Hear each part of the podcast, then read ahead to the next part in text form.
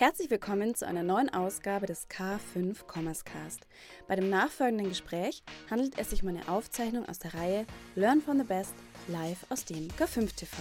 Unser K5-Host und Experte Stefan Wenzel spricht in dieser Folge mal wieder K5 Klartext. Und zwar mit Tobias Stamatis, Senior Partner und Geschäftsführer von eTribes. Die beiden stellen sich die Frage, wie man als Unternehmen seinen Kunden einen wahren Mehrwert bietet und sich heutzutage von der Konkurrenz differenzieren kann. Zusammen beleuchten und analysieren sie die Value Propositions verschiedener Konzerne. Bleibt also dran und lernt von den Besten. Und wenn euch die Folge gefällt, dann empfehlt unseren K5 Commerce Cast gerne weiter. Herzlich willkommen zum K5 Commerce Cast. Gemeinsam mit unseren Partnern präsentiert euch das K5 Moderatorenteam tolle Use Cases sowie die neuesten Entwicklungen und Trends aus der Welt des digitalen Handels. Guten Morgen, äh, Stefan Wenzel hier äh, im Commerce Podcast live äh, von der Aufzeichnung und des Livestreams äh, des K5 TV Klartextformats. Ich freue mich riesig, dass wir eine zweite Staffel machen können. Ähm, für die, die die erste Staffel noch nicht gesehen haben, gerne in der Mediathek äh, des äh, K5 äh, Clubs sich äh, die einzelnen Folgen anschauen. Die zweite Staffel ähm, wird sich auch wieder sehr an der Praxis äh, des Handels von morgen orientieren. Wir haben uns äh, vorgenommen, uns entlang der Wertschöpfungskette mit den mutmaßlich wesentlichen Themen äh, zu beschäftigen. Das fängt äh, heute mit dem Thema Value Proposition oder Leistungsversprechen an. Ähm, da sagen wir offensichtlich gleich noch eine Menge dazu. Und geht aber dann weiter über Aufmerksamkeit, äh, Marketing, Plattform, Konversion bis hinten dann zum Thema CRM Retention und warum das alles zusammenpassen muss und versuchen uns, das war der Aufruf von Jochen Krisch im Januar, versuchen uns auf positive Beispiele zu fokussieren. Ne? Wir sind natürlich alle auch geneigt, immer gerne mal das Haar in der Suppe bei anderen zu finden oder bei sich selbst am besten. Ähm, aber wir wollen hier uns äh, bemühen, tatsächlich die guten Beispiele ähm, zu äh, besprechen. Insofern freue ich mich riesig, dass wir äh, heute ähm, den Tobias äh, Stamantis zu Besuch haben. Das ist einer der Geschäftsführer von eTribes. Guten Morgen, lieber Tobias. Moin, Stefan. Freut mich riesig, dass du dabei bist. Du bist in Hamburg, live zugeschaltet aus ich der Nachbarschaft. in Hamburg, wie man sehen kann aus dem Fenster, sieht man nichts. Ähm, einfach eine graue Suppe. Das ist, glaube ich, äh, bezeichnend für Hamburg. Insofern, ja, ich bin in Hamburg, äh, freue mich auch total dabei zu sein und mit dir ein bisschen tiefer in das Thema einzusteigen und zu gucken, was äh, denn dafür, ja, Value Propositions vorhanden sind oder eben auch nicht. Sehr schön. Wir sind Luftlinie gefühlt irgendwie anderthalb Kilometer auseinander. Von daher kann ich das Wetter äh, auch von der Seite hier äh, bestätigen. Ähm, Bevor wir einsteigen ins Thema und ich werde so ein paar Sätze verlieren äh, äh, zum Kontext und warum ich glaube, dass das äh, mit, mit Fug und Recht auch äh, der, der Auftakt zu dieser Staffel ist. Vielleicht sagst du noch mal äh, in, in kurzen Sätzen noch mal ein paar äh, Dinge zu dir. Wer bist du? Was machst du? Und auch für die, die eTribes noch nicht kennen sollten, was macht eTribes? Ja, sehr gerne. Du hast gerade schon selber gesagt, ich bin Geschäftsführer bei eTribes. Äh, sag gleich auch nochmal zwei Sätze dazu. Kurz zu meinem Background. Ich habe so ein buntes Potpourri in meiner Karriere durchlaufen, habe mal in der Startup-Welt angefangen bei Rocket Internet, ähm, dort sozusagen die schnelllebige und großdenkende und wachstumsgetriebene Welt kennengelernt, bin danach in die Beratung gegangen, habe dort ähm, Strategien für äh, Konzerne entwickelt, insbesondere immer mit Bezug auf Digitalisierung und wie man neue Geschäftsmodelle oder neue Revenue Streams auch findet und aufbaut. Ähm, und bin danach dann auch nochmal im Mittelstand gewesen und habe dort als CDO auch mal die andere Seite der Medaille so ein bisschen kennenlernen dürfen und geguckt, wie schafft man es eigentlich, ein traditionelles Unternehmen in die digitale Welt zu bringen. Und diese drei Perspektiven, die schon grundsätzlich unterschiedlich sind, probiere ich sozusagen auch heute mal einzubringen und ähm, sozusagen unseren Kunden bei eTribes ähm, damit zu helfen. eTribes, vielleicht da noch zwei, drei Sätze zu. Wir sind ähm, eine Beratung Allerdings ist unser Ziel immer sehr, wir nennen es execution-driven zu arbeiten. Das heißt immer mit dem Ziel, auch die Dinge umzusetzen und nicht die Unternehmen, unsere Kunden mit PowerPoints alleine zu lassen und äh, viel Erfolg zu wünschen.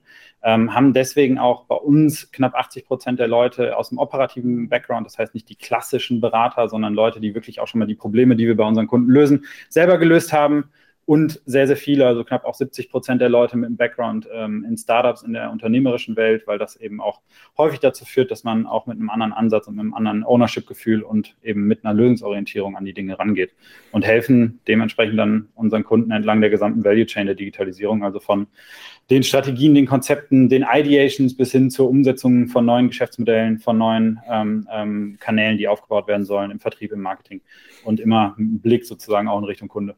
Und was ganz spannend ist, wenn ich das richtig verstanden habe, daher auch der Name, ihr arbeitet in so einem Tribe-Konstrukt, ein Stück weit zumindest, ne, klar habt ihr feste, aber ihr habt auch sozusagen ein halbfestes Netzwerk an Experten, die ihr äh, anlassbezogen, themenbezogen auch hinzufügen könnt, richtig? Ne? So ist es. Also wir haben auf der einen Seite klar unsere festen Mitarbeiter, das sind mittlerweile auch knapp 130, 140 Leute, ähm, die sozusagen auch in Tribes organisiert sind ähm, und verschiedene Capabilities dann mitbringen, also über UX, Creative, POs, Techies ähm, ähm, bis hin zu den Beratern, den Business, Leuten mit Business Background, ist da alles dabei. Ähm, und auf der anderen Seite haben wir eben dieses Partnernetzwerk, ähm, ja, wo viele Entrepreneure und Experten Teil von sind, die uns sozusagen in den Projekten dann auch immer noch mal ein bisschen mehr helfen und im Zweifel auch noch mal die Nähe zum Markt bringen und ähm, zu den Themen, die Sie aktuell in Ihren ähm, Unternehmen gerade lösen. Ja, ja, cool. Vielen Dank. Dann lass uns mal einsteigen. Ich, ich spendiere mal so ein paar Gedanken als, als Impulse vorab, ne, um so ein bisschen äh, auch mal Kontext für alle Zuschauer beziehungsweise Zuhörer und Zuhörerinnen äh, zu geben. Das Thema ähm, der, äh, der, der Session heute ist ja same, same, but slightly different. Reicht nicht warum man wertstiftende Leistungsvers wie man wertstiftende Leistungsversprechen entwickelt. So und warum ist das aus, aus, aus unserer, aus meiner Sicht ein großes Thema?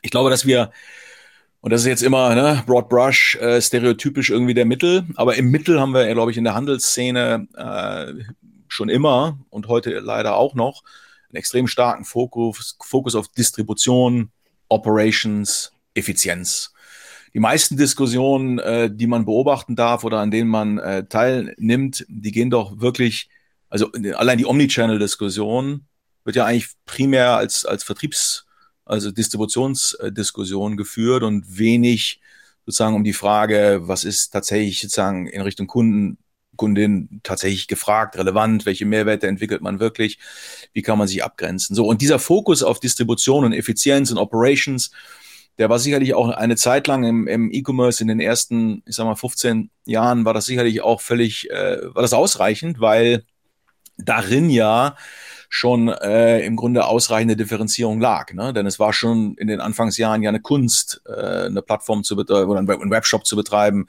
Bestellungen, Payments zu nehmen, äh, Pakete vernünftig rauszubekommen, Retouren wieder zu vereinnahmen etc das ist natürlich vorbei. Ne? Also alles das, was sozusagen diese, diese Kompetenzen angeht, die in den ersten Zeiten, in den ersten Jahren differenzierend waren, die sind jetzt kommodifiziert. Das kann jeder, das ist ein reines Hygiene-Thema. Und auch die neueren Technikthemen, wie jetzt zum Beispiel Live-Shopping oder das Thema Marktplatz, ne? äh, wenn ich nicht mehr weiter weiß, bilde ich einen Arbeitskreis, ist ja abgelöst worden durch, äh, dann mache ich halt einen Marktplatz, ne? könnte man äh, ketzerisch behaupten. Aber auch das ist natürlich technisch am Anfang ein großes Problem gewesen, deswegen differenzierend. Ist vorbei, ne? Es gibt immer mehr Lösungen, die man sozusagen, ich, ja, Plug and Play ist zu viel gesagt, aber die relativ äh, stark diese, diese Hürde rausnehmen, technisch einen Marktplatz zu launchen, sodass man bei all diesen Themen, auch beim Live-Shopping, wegkommt von der Technologie, eigentlich ja in die eigentliche interessante Frage. Und, und das ist das, worum es in Essenz schon immer gegangen ist und jetzt viel stärker nach vorne auch wieder gehen werden muss, ist die Frage, ähm, was habe ich eigentlich sozusagen an relevanzstiftender, an wertstiftender Andersartigkeit in meiner Proposition. Also wie differenziere ich mich von dem, was die anderen alle vergleichbar machen?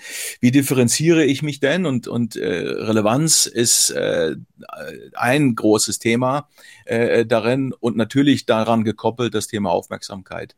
Denn der Kampf um Aufmerksamkeit, letzten Endes basierend auf Relevanz, wäre zumindest eine Hypothese, ist wahrscheinlich die, die neue äh, und die, die größte Achillesferse im, äh, im Wettbewerb. Ne? Und by the way, auch äh, mit Hinblick aufs Thema direkten, da, äh, direkten Kundenzugang, äh, Zero und First-Party-Data. Ne? Also auch das ist sozusagen ja basierend auf der Annahme, dass es mir gelingt, ähm, Aufmerksamkeit durch Relevanz äh, zu erzielen. So, und deswegen ähm, ist aus unserer Sicht das Thema Value Proposition, Leistungsversprechen der absolute Nukleus, auf, auf dem aufbauend alles andere dann sozusagen äh, dann quasi nur noch Gewerke sind und, und eher sozusagen Handwerk. Ähm, aber das Handwerk an sich als Selbstzweck ist sozusagen äh, nicht mehr hinreichend wertstiftend um nach vorne zu existieren. So, das ist das Thema heute, das ist der Kontext äh, äh, ja, für, für dieses Thema. Wir steigen äh, gleich ein. Ich will nur noch einen Cliffhanger loswerden. Wir haben am Ende der Folge dann auch nochmal, äh, das wird in dieser Staffel die Standardfrage für jeden Gast sein jeder Gast wird mit uns versuchen, nochmal äh, seinen Productivity-Hack zu teilen. Also was ist sozusagen der, der Hack, um äh, hier extrem erfolgreich äh, durchs Berufsleben zu navigieren, ob das jetzt Apps sind oder Methoden oder äh, Schmierzettel am Nachtschrank. Wir werden es hören. Das ist der Cliffhanger. Deswegen lohnt es sich auch bis zum Ende ähm, auch dieser Staffel hier zu lauschen. Ähm, da freue ich mich schon drauf. Ja, soweit zum Kontext. Dann ähm, lass uns doch mal in, in das Thema einsteigen und als Eisbrecher äh, vielleicht mal vorab, und das muss unvorbereitet sein, äh, äh Tobias. Äh, ich bin gespannt. Ja. Ganz, ganz kurzes Quiz. Ähm, äh, sag doch mal äh, mit einem Satz aus deiner Sicht, Endverbrauchersicht, professionelle Endverbrauchersicht, beschreib doch mit einem Satz das Leistungsversprechen und ich gebe ein paar, ein paar Firmen, ne? Mhm. aber fangen wir mal an mit, äh, mit Amazon. Was ist aus deiner mhm. Sicht das Leistungsversprechen von Amazon? Äh, in einem Satz. Ja. Ich probiere mal ein paar Bullets aufzuzählen. Großes Sortiment, ja. Extrem einfache Bestellung und bei vielen, vielen Produkten ist es am nächsten Tag da. Okay. Was ist das Leistungsversprechen aus deiner Sicht von Gorillas? Es war mal in 10 Minuten was zu liefern. Ähm, mittlerweile sind es eher 40, 50 Minuten, aber trotzdem, du kriegst super, super schnell ähm, deine ähm, Lebensmittelprodukte, die du bestellt hast, nach Hause. Also viel schneller als überall, wo du sonst bestellen kannst. Okay. Was ist das Leistungsversprechen von Otto? ähm, großes Sortiment wahrscheinlich. Ob es größer ist als Amazon, würde ich mal bezweifeln. Ähm, es wird schon schwieriger.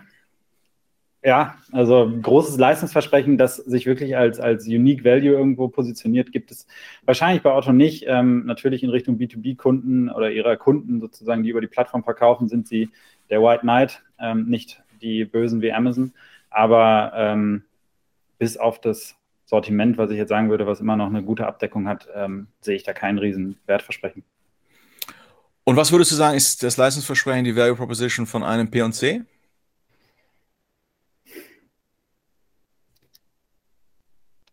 Sprachlos. Ähm, nee, also würde ich fast sagen, ähm, ein richtiges Leistungsversprechen von P&C mir gegenüber als Kunde gibt es ehrlicherweise nicht mehr. Ähm, ich bin seit Jahren nicht mehr in einem P&C drin gewesen, weil es mich da nicht hinzieht. Ähm, und ich würde fast behaupten, ähm, das liegt daran, dass es jetzt, also ich komme in den Laden rein, da sind unglaublich viele Produkte, so habe ich es zumindest in Erinnerung, ähm, die dort quasi liegen, ein bisschen lieblos. Wenn ich Glück habe, finde ich jemanden, der mir sagen kann, wo ich das finde, was ich vielleicht gerade suche. Ähm, aber es ist definitiv ein Leistungsversprechen, fehlt mir an der Stelle tatsächlich.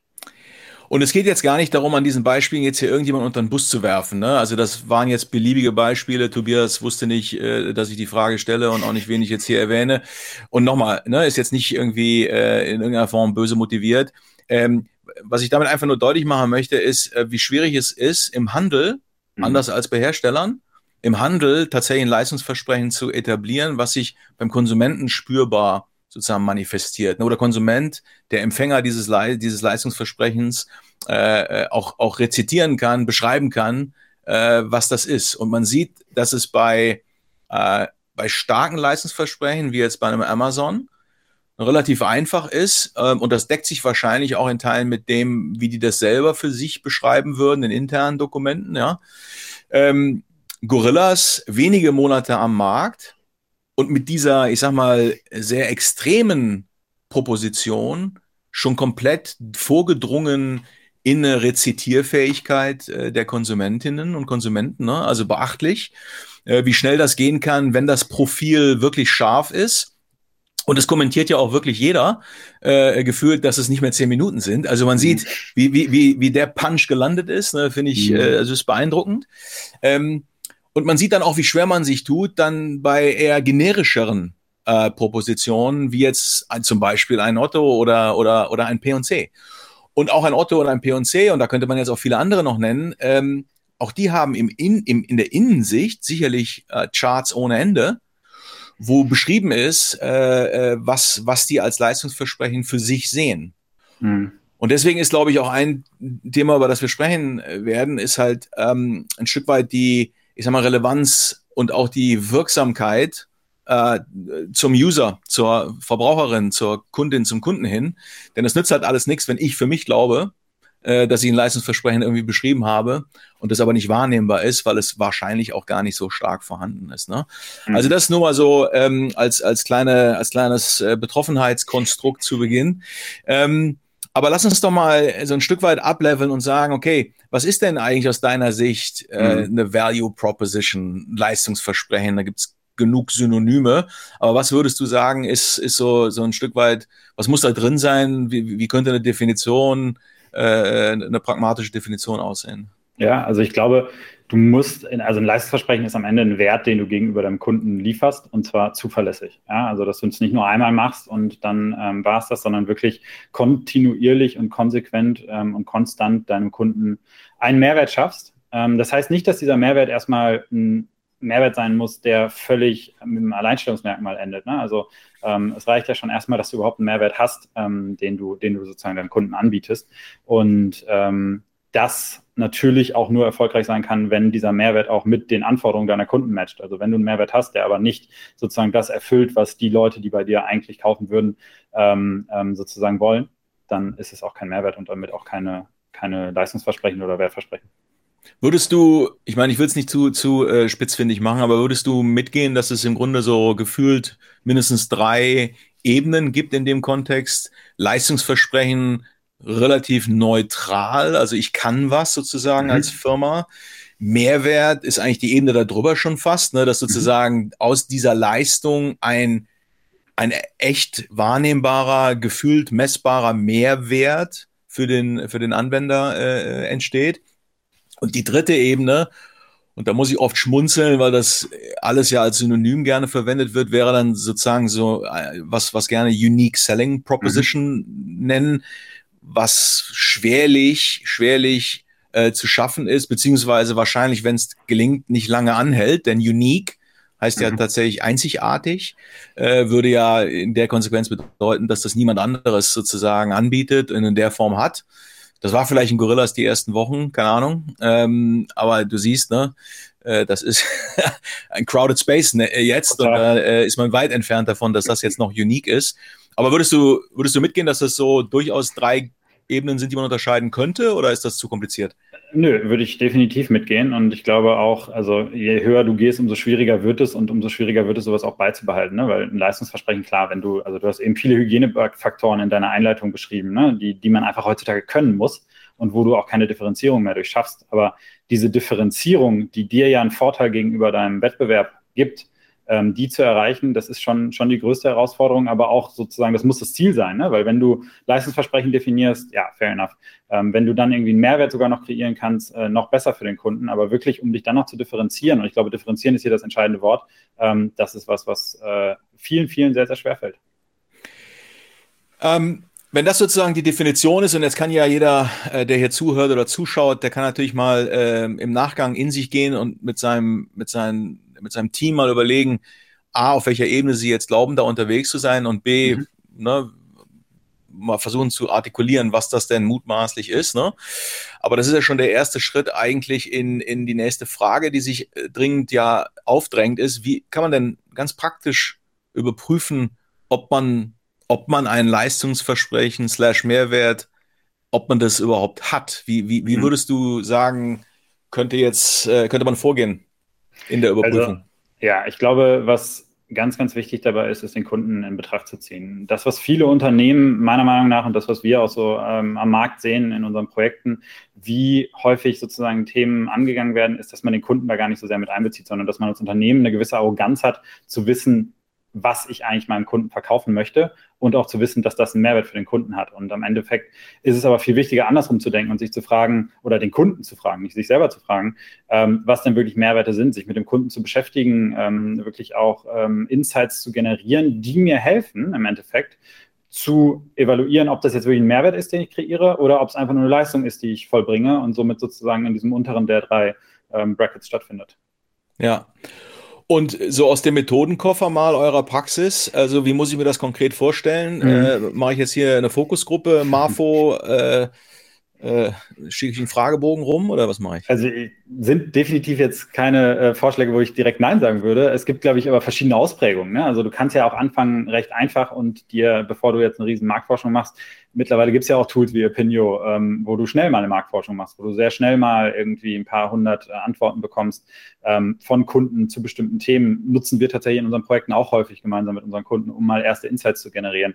Oder was wir auch machen, ne, wenn man eben gewisse Hypothesen aufstellt, was denn die Leistungsversprechen, Mehrwerte oder eben sogar die ähm, Value Proposition oder eine unique Value Proposition, Proposition ist, dass wir diese Hypothesen versuchen zu vertesten mit Prototypen, mit Umfragen, mit Customer Interviews. Also dass man wirklich sich die Frage stellt, was ist es eigentlich und dann guckt, mit welchen Möglichkeiten man das vertesten kann und den Kunden sozusagen einbeziehen kann. Was man dabei immer beachten muss, ist, in einem Interview sagt ein Kunde häufig, ja, nee, das finde ich super und das ist toll und dafür gebe ich auch gerne Geld aus. Wenn du dann aber mal einen Prototypen hinstellst und den Kunden sagst, so, dann bestell doch jetzt hier mal, ach so, das kostet dann so und so viel, dann ist es häufig nochmal eine andere Betrachtung. Ne? Insofern muss man da auch immer schauen, dass man wirklich Feedback einholt, das nicht nur darauf basiert, dass ein Kunde Ja und Nein sagt, sondern auch vielleicht darauf basiert, dass ein Kunde vielleicht mal echte Aktionen ähm, durchführt und ähm, sozusagen das Commitment, was er in seinem Wort gegeben hat, auch in der Tat umsetzt. Ja, ich meine, ähm, wenn man so in die, in die Praxis schaut, dann arbeiten ja gefühlt die meisten Companies mit so einer impliziten Annahme, was sozusagen da mhm. ihr, ihr, ihr Leistungsversprechen beziehungsweise ihr Mehrwert ist. Also ich habe verstanden, äh, einfach mal die Empfänger dieser, dieser, äh, dieser Leistung mal fragen, wie nimmst du mich wahr? Was, was, was würdest du sagen, was ich gut kann? Was würdest du sagen, was ich schlecht kann? Das kann man dann gut übereinander legen. Ne? Mhm.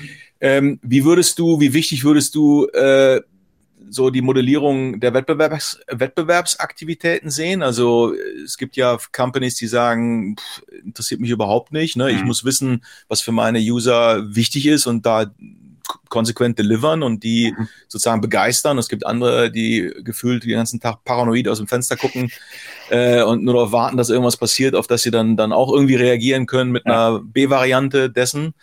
Äh, wie ist so deine Position?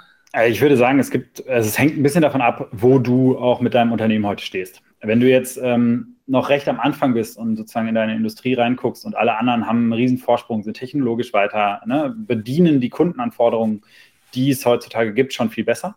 Ähm, dann würde ich vielleicht auch erstmal gucken, wie kann ich da vielleicht den Gap schnell schließen ähm, und parallel aber auch zu gucken, was ist dann sozusagen das Endgame, wo muss ich, wo muss ich mich dran ausrichten, um dann auch vielleicht sozusagen den Vorsprung auszubauen aber ohne Basics, wenn du nicht eine technologische Infrastruktur hast, ja, du hast es eben beschrieben, früher konnte man sich über einen Shop irgendwie differenzieren, heutzutage ist das irgendwie von der Stange. Ähm, den Shop, den kannst du ähm, dir sehr, sehr schnell einfach auf, äh, einkaufen und aufbauen. Ähm, aber sozusagen trotzdem brauchst du eine gewisse Grundlage. Und Unternehmen, die vielleicht schon ein bisschen weiter sind in der, in der ähm, Strecke und sich im Industrieumfeld vielleicht weiter vorne befinden, bei denen würde ich fast sagen, da ist es wichtiger, den nächsten Schritt auch vielleicht schon mal ähm, zu gehen, bevor andere ihn gehen, um damit sozusagen Kundenanforderungen schneller zu bedienen, als die anderen das tun. Weil im Endeffekt ist es ja genau das. Die Kundenanforderungen verändern sich regelmäßig. Ja, das merken wir bei uns selber. Das ist vor allem getrieben durch äh, technologische Entwicklung. Ja, ich glaube, die größte äh, Entwicklung da in den letzten 15, 20 Jahren war eben das, das Smartphone, das einfach unglaublich viel verändert hat in der Art und Weise, wie wir uns verhalten.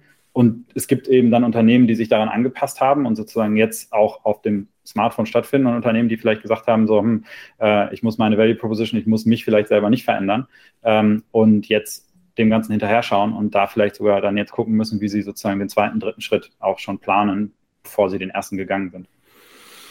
Okay, also das heißt, im Grunde jetzt mal mit meinen Worten versucht zusammenzufassen, ja, nee, aber das, das also ist so ein Stück weit Pflicht versus Kür, ne? Also mhm. ich muss sozusagen wissen, was ist in Essenz das, äh, womit ich hier im Grunde ähm, sagen die die Basis bediene äh, in meinem Modell und was kann ich an ich sag mal Add-ons entwickeln und das korreliert auch so ein bisschen mit dem mit dem Zeithorizont. Ne? Das eine ist eher jetzt, also ne, heute und das andere ist, was ist sozusagen morgen oder übermorgen äh, an, an Themen in der Pipeline und das muss irgendwie so ein ja so ein rollierendes äh, so eine rollierende Entwicklung sein, dass man das überprüft, ne? Ja, total. So? Ja. Ich hm. glaube, also ja, auf jeden Fall. Ich glaube, das ist ganz, ganz wichtig. Und es gibt einfach so, man muss nicht nur auf die Konkurrenz gucken, weil die Konkurrenz ja im Zweifel auch ähm, nicht immer die, die richtigen Entscheidungen trifft und man ja auch häufig gar nicht so die Insights in der Konkurrenz findet, weil das vielleicht Projekte, Themen sind, die intern vorangetrieben wird, werden, die man nach außen gar nicht wahrnimmt. Ne? Deswegen würde ich schon immer sagen, sich auch auf sich selber zu fokussieren. Aber trotzdem, wenn es Dinge gibt im Markt, die schon gut laufen, dann ist das wichtig. Und vielleicht noch ein weiterer Aspekt, nicht nur in der eigenen Suppe zu schwimmen sozusagen. Ne? Also nicht ja. nur gucken, was mache ich jetzt in meiner Industrie, sondern vor allem auch den Blick darüber hinaus zu werfen und zu gucken, was in anderen Industrien passiert, was ich vielleicht adaptieren kann auf ja. meine Industrie. Und das ist, glaube ich, nochmal was, was viel mehr auch dann sozusagen Innovation fördern kann und Fortschritt fördern kann, wenn ich eben auch da Dinge finde, die auch zu mir passen und meine Kundenanforderungen wiederum bedienen. Ja, finde ich einen guten Callout, ne? Also äh, kann ich nur unterstreichen. Also ich glaube, in aller Regel scheitert man, äh, wenn man sich da in, in der eigenen äh, äh Industrie, in der eigenen Kategorie äh, zu sehr äh, umschaut, weil äh, wenn man ganz ehrlich ist, das ist jetzt äh, oftmals ja wenig erhellend, was da passiert. Ne? Das ist äh, so. Insofern äh, äh, ne, würde ich auch so sehen, von außen äh, Impulse reinbringen und schauen, wie andere das lösen. Mhm. Ähm, denn das ist ja dann schon per se einmal auch, auch mal äh, per se ja schon anders als das, was dann meine Peers in meiner eigenen Kategorie machen, weil es halt auch von woanders herkommt. Ne? Ich finde übrigens ein gutes Beispiel. Wir reden ja in dem, in dem Kontext von Value Proposition. Ich meine, da bist du ja nicht weit entfernt vom Geschäftsmodell. Ne? Also du musst ja irgendwie das Ganze auch monetarisieren. Du musst ja, ja. Ne, du brauchst ein Geschäftsmodell, was äh, mit, mit dieser Value Proposition sozusagen äh, verknüpft äh, fliegen kann. Und ähm, ein, eine Komplexität ist ja zweifelsfrei, dass sozusagen die, die, die Lebensdauer eines Geschäftsmodells sich über die letzten Jahrzehnte dramatisch reduziert hat, ne? während das äh, gefühlt keine Ahnung, äh, 1960 irgendwie noch 50, 80 Jahre irgendwie äh, Dauer hatte, Bestand hatte. Und das sieht man ja, wie lange die Companies in diesen, äh, in den Aktienindizes äh, hängen, ne? in den, in den Top, äh, hier S&P 500 und so. Also die Verweildauer der Companies in diesen Indizes ist ein guter Proxy sozusagen für die Haltbarkeit eines, eines Geschäftsmodells. Und das ist halt dramatisch runtergegangen. Mhm. Und wir nähern uns da eher den 20 Jahren sozusagen Lifespan an äh, oder Lifetime eines Geschäftsmodells, als das vor, vor ein paar Jahrzehnten noch war. Und ich finde, ähm, das nur so als ein Gedankengang, ne? wenn man auf die Pharmaindustrie schaut und das äh, hört man ab und zu mal äh, auch auch äh, dann in, in, in den Podcasts, aber das ist ein guter, aus meiner Sicht ein guter Impuls. Die Pharmaindustrie mit ihren Patenten und der sozusagen gesetzlich regulierten äh, Gültigkeitsdauer eines Patents ist eigentlich qua Geschäftsmodell äh, gefangen in einem permanenten äh, Wettlauf um eigene Disruption. Ne? Also mhm. riesige Investitionen in F&E für dann hoffentlich ein Patent, was eine Marktreife und auch Relevanz entwickelt. So, und dann kann man das monetarisieren über, ich weiß gar nicht, was so eine Patentlaufzeit ist, acht Jahre, keine Ahnung, zehn, weiß ich nicht. Ähm, und dann ist Schluss. Ne? Dann wird das ein mhm. Generikum, dann kann das jeder kopieren, dann ist im Endeffekt die Monetarisierung dieses F&E-Invests ist durch. So, und, und, und natürlich müssen die dann weit vorher schon anfangen, sich die nächsten sozusagen Monetarisierungs- oder Erlösströme mit neuen Patenten äh, aufbauen. Und deswegen haben die eigentlich als von außen, würde man sagen, ja eher langweilige Industrie, ja, aber äh, weit gefehlt aus meiner Sicht. Da ist so eine Dynamik schon in der, in der Genese, in der Genetik, in der DNA dieser, dieses Modells. Äh, das, das ist schon, das ist schon beeindruckend und lohnt sich, sich mal anzuschauen. Jetzt zurückzukommen auf, auf, auf den Handel, ne? Wenn mhm. also jetzt die Halbwertzeit äh, von äh, Geschäftsmodellen und damit ja auch von, von Leistungsversprechen stark reduziert ist. Ähm, wie würdest du denn sagen, erstens, wie entwickelt man denn jetzt sozusagen eine, eine, ein Leistungsversprechen? Haben wir, haben wir eben schon ein paar Sätze zu gesagt, ne? Kundenfragen und so weiter. Aber vor allen Dingen, wie stelle ich denn sicher, dass ich das regelmäßig anpasse? Also mhm. wie, wie, wie, ja, wie, wie halte ich denn da sozusagen die Augen am, den Fuß am, den Ball am Fuß, die Augen mhm. am Ball, wie auch immer die Analogie ist. Äh, wie, wie schaffe ich es denn sozusagen, das, den Absprung nicht zu verpassen und mich vorzubereiten auf das, was draußen an Wechsel kommt? Ich glaube, das sind auch hier wieder so zwei Facetten. Das eine ist ne, das methodische, das Vorgehen, dass ich überhaupt nicht hinterfrage, dass ich überhaupt irgendwie, ich würde es immer so beschreiben, als hypothesenbasiert arbeite, dass ich mein Geschäftsmodell anhand von Hypothesen definiere und nie aufhöre, diese Hypothesen zu hinterfragen und neue Hypothesen auch aufstelle, die sozusagen mein Geschäftsmodell in der Zukunft ähm, ähm, validieren würden oder sozusagen in die Zukunft tragen würden und diese auch immer weiter zu, zu überprüfen und zu validieren. Ähm, das ist was, was man über Prozesse, über Methodiken, über die richtigen Leute sozusagen ins Unternehmen, glaube ich, reinbekommt oder sich auch von außen dazu holen kann. Ähm, aber das Zweite, und das ist fast das noch Wichtigere, ist dann, das auch umsetzen zu können. Und das umsetzen zu können, hat ganz, ganz viel wiederum mit dem Mindset zu tun.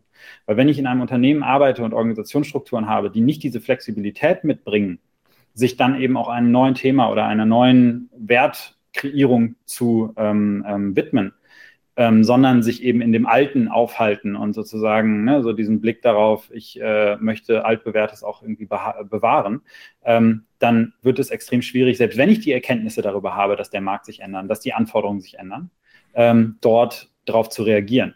Und deswegen, also ist es, glaube ich, wirklich was, was man aus zwei Seiten betrachten muss. Das eine ist eben ähm, zu schauen, wie schaffe ich die, die Prozesse, wie schaffe ich die Methodiken, wie bringe ich das rein in mein Unternehmen. Ähm, würde ich fast noch behaupten, ähm, ist der einfachere Schritt. Ähm, das viel Schwierigere ist dann wirklich zu gucken, wie schaffe ich es dann auch, mich dementsprechend zu verhalten und mich dementsprechend zu verändern, weil Veränderung, ich glaube, das wissen wir alle, ist äh, nicht äh, immer der beste Freund vom Mensch.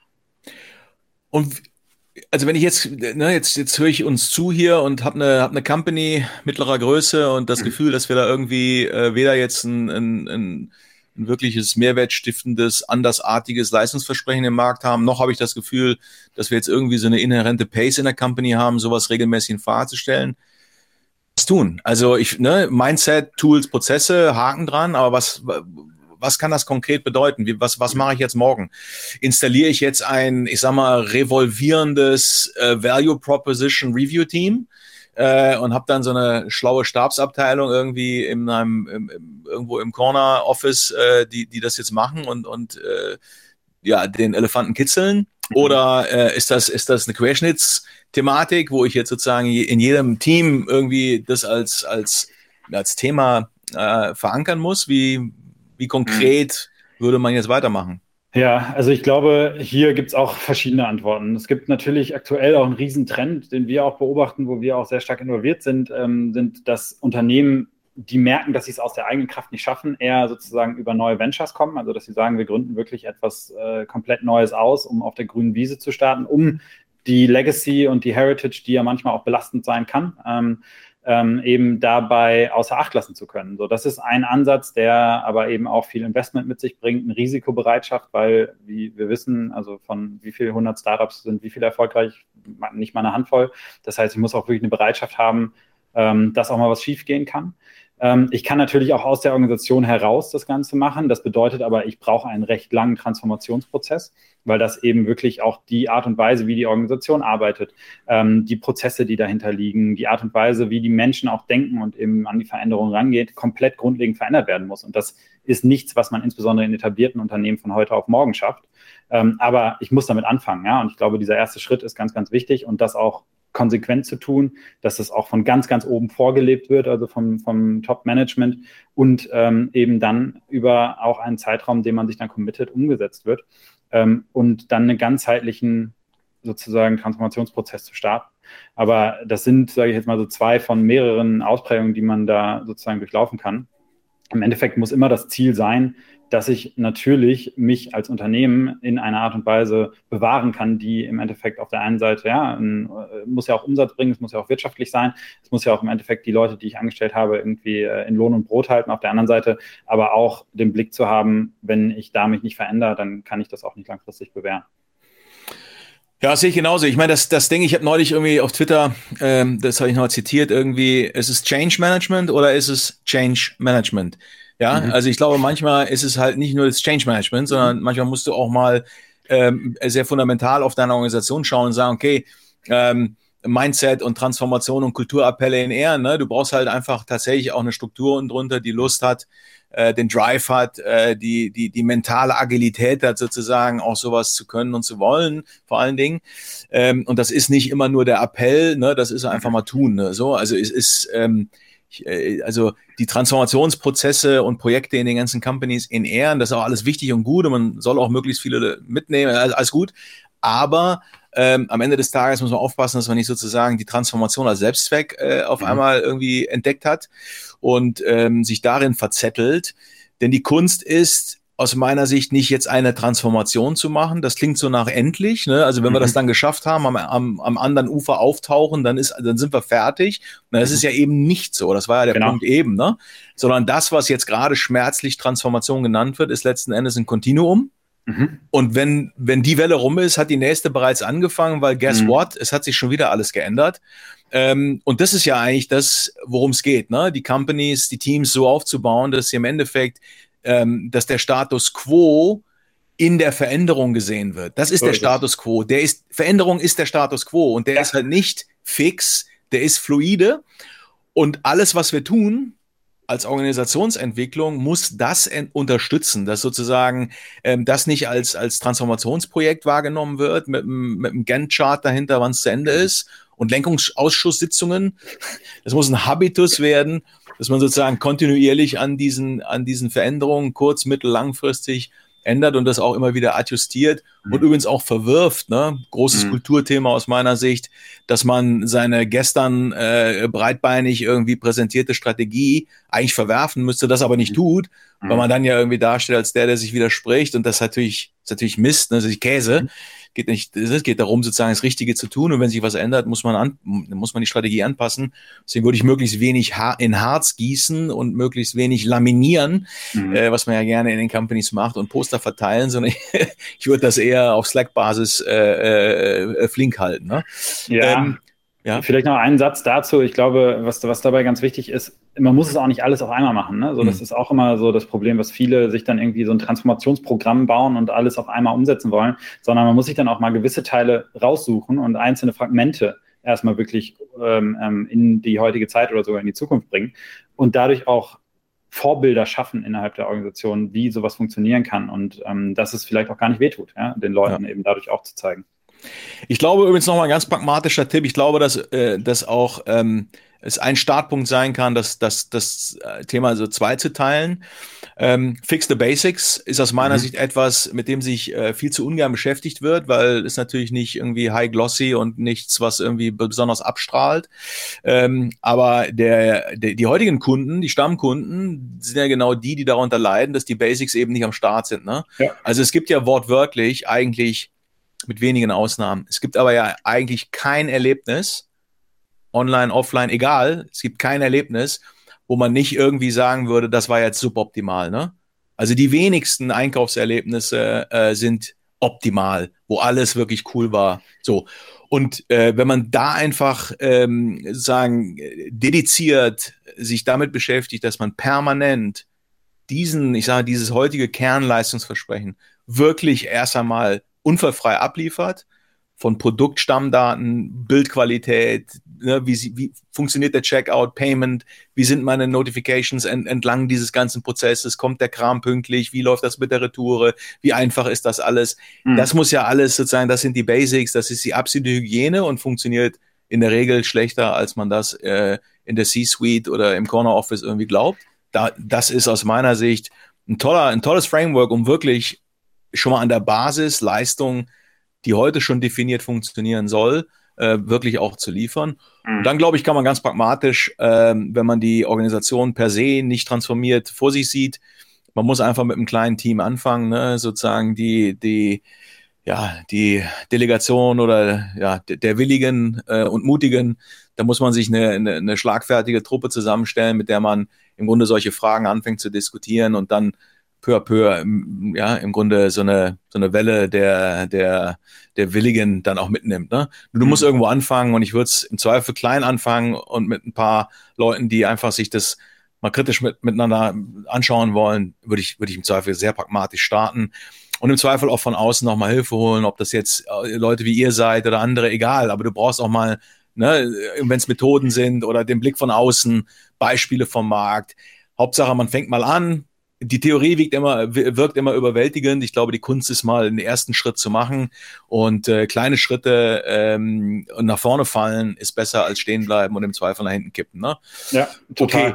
Du sag mal, ähm, so ein bisschen mit Blick auf die Zeit. Lass uns mhm. doch noch mal ähm, so auf die Zielgerade kommen, ähm, noch mal einmal auf die Welt da draußen schauen. Ja. Jetzt nicht nicht im ersten Schritt Handel, äh, Commerce, da können wir auch noch mal gerne doppelklicken, aber ähm, Gibt es denn irgendjemanden da draußen in der Business-Corporate-Welt als solches, wo du sagen würdest, muss kein Kunde sein, darf ein Kunde sein von euch, egal.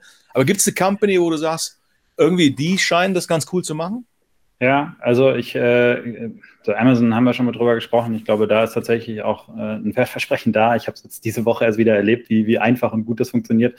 Ähm, ich habe äh, so auf, auf Herstellerseite ist es, glaube ich, viel einfacher das zu tun. Mhm. Ja, da gibt es einige Beispiele. Ähm, ich glaube, gerade so in unserer heutigen Zeit, so das Thema Sustainability ist da gerade ein, ein Riesenhebel dafür, ähm, Alleinstellungsmerkmale zu kreieren, ja, weil du irgendwie so eine Closed Loop Economy hast. Also ein Beispiel ist zum Beispiel ähm, das Unternehmen Jungglück, ist ein Unternehmen aus München, glaube ich, die äh, so Beauty- und Pflegeprodukte herstellen, alles in Glasflaschen verpacken. Du kannst die Glasflaschen dann wieder zurückschicken, kriegst dafür sozusagen dann Discounts auf deine nächste Bestellung und dadurch wird eben überhaupt kein Müll, kein ähm, ähm, ja, irgendwie negativer Effekt auf die, auf die Umwelt kreiert.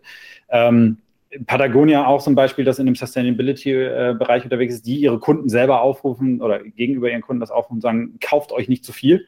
Ja, eine zwei, drei Produkte von uns reichen völlig aus, weil sie eben dann auch das Versprechen haben, die Produkte wieder zu reparieren, wenn sie kaputt sind ähm, und sozusagen dafür sorgen, dass es nicht allzu viel irgendwie Abfallmüll gibt oder Produkte, die irgendwie im Schrank liegen, weil man viel zu viel davon hat. Ähm, ich glaube, da findet man aktuell gerade im Sustainability-Bereich echt einige Beispiele, die das wirklich ernst nehmen und ähm, die sich dadurch auch äh, unterscheiden. Und gerade bei Kunden, die da auch ein, eine Awareness für haben, ähm, dementsprechend besonders gut ankommen und auch ein gewisses Premium an Preis verlangen können. Mhm. Ich traue mich kaum zu fragen, gibt es einen Händler? ähm, du, ich habe, äh, äh, ich glaube, so ein paar Beispiele gibt es. Ob es jetzt einen gibt, der, wo man sagt, das ist echt perfekt, ähm, ähm, I don't know. Aber was ich zum Beispiel ganz spannend fand jetzt, ähm, ist, dass sich ja Zalando mit ähm, Sephora zusammengetan hat um so diesen ganzen ähm, Beauty, aber auch vor allem ein bisschen in die Luxussegmente rein, Markt abzudecken. Ne? Und dadurch, ähm, glaube ich, gegenüber ihren Kunden, wenn man mal guckt, nochmal ein viel größeres Sortiment, ein Sortiment, das auch teilweise in Deutschland so noch gar nicht verfügbar war, weil Sephora eben Partnerschaften und Exklusivpartnerschaften hat, ähm, die, die sozusagen dadurch nochmal hinzugekommen sind und dadurch dem Kunden einen gewissen Mehrwert im Sortiment bieten. Ja? Und auch sozusagen diese One-Stop-Solution, ähm, dass ich zumindest Beauty und Fashion da in einem zusammenkaufen kann. Ähm, anderes Beispiel, bleibt jetzt in einer, in einer ähnlichen Branche, ähnliche Richtung.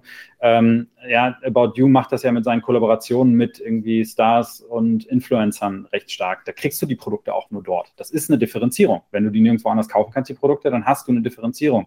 Und das zieht natürlich dann auch Leute und Traffic auf die Plattform ähm, ist ähm, definitiv auch ein Ansatz, der sozusagen zu einer Differenzierung führen kann. Ähm, ja, und ähm, das sind so Beispiele, wo ich jetzt sagen würde, da funktioniert es ganz gut. Ähm, ich hätte jetzt gehofft, auch Beispiele nennen zu können, die, sag ich mal, nicht sozusagen in den letzten 10, 15 Jahren ihre Firmen gebaut haben und vom Mindset, ja, das, was wir eben besprochen haben, da sind, sich eben anpassen zu können, eben schnell zu reagieren, wenn sich Kundenanforderungen verändern. Ähm, aber ich glaube, das sind zumindest Beispiele, die zeigen, dass es auch geht als Händler. Ja, absolut. Also ähm, ich glaube, da ne, absolut, da muss man sich nicht äh, verstecken in der Branche. Da gibt's äh, Zalando About You, Kellersport, Thomann, gibt schon genug mhm. Beispiele. Das sind ja immer dieselben leider, die man, die man hört, aber so ist es nun mal. So, ja. Ähm, ja, aber ne, die schaffen es schon, äh, Nischen zu besetzen, äh, in der Nische äh, mit, mit äh, ja, hinreichend andersartigen, aber wertstiftenden Leistungsversprechen zu punkten. Mhm. Und so Companies wie jetzt ein Zalando äh, hat schon über die Jahre gezeigt, wie man auch im Grunde auf Grö trotz der Größe mhm. äh, schnell bleibt und auf einmal zur Plattform wird und dann mhm. Tech Solutions anbietet und Fulfillment Solutions und Connected Retail. Also da, ne, das sind ja sozusagen alles Erweiterungen eines Leistungsversprechens, dann auch in die B2B-Achse äh, hinein, nicht nur B2C. Ähm, da darf man schon gerne hingucken, auch wenn man glaubt, da ist schon alles drüber gesagt worden. Aber die Inspiration ist, glaube ich, äh, tut, tut immer noch gut. Ne? Okay, ich würde das einmal ähm, äh, versuchen, wie folgt zusammenzufassen und hoffe, dass ich das jetzt nicht komplett, nicht allem widerspreche. Also lange Rede, kurzer Sinn, Value Proposition, ne? absoluter, äh, absoluter Achillesferse. Mhm. Ja, also Hygiene, äh, Gewerkskompetenzen in Ehren die werden nicht ausreichen, um in der Aufmerksamkeitsökonomie äh, und im Kampf um Kundenzugang ähm, zu bestehen. Ähm, ob man eine Value Proposition, äh, wie auch immer man sie jetzt definieren will, aber ob man sie hat, äh, kann man unter anderem sehr gut dann, dadurch herausfinden, dass man mit den Empfängern, nämlich den Usern, den Konsumentinnen äh, sehr offen spricht und da schonungslos äh, auch in den äh, Spiegel der Realität schaut.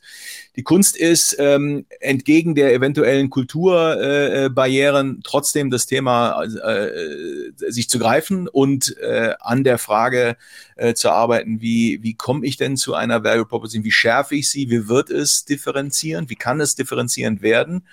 Große Opportunität bestimmt äh, bei den meisten im Bereich Fix the Basics mhm. und dann obendrauf gerne satteln äh, die Kür, die weitere Differenzierung ähm, aber ohne Differenzierung äh, wird das alles schwierig. Das darf man, glaube ich, sagen, ohne jetzt irgendwie nihilistisch zu klingen. Aber äh, das wird nach vorne nicht einfacher, weil die Halbwertzeit von äh, ähm, Geschäftsmodellen schlichtweg äh, sich verkürzt.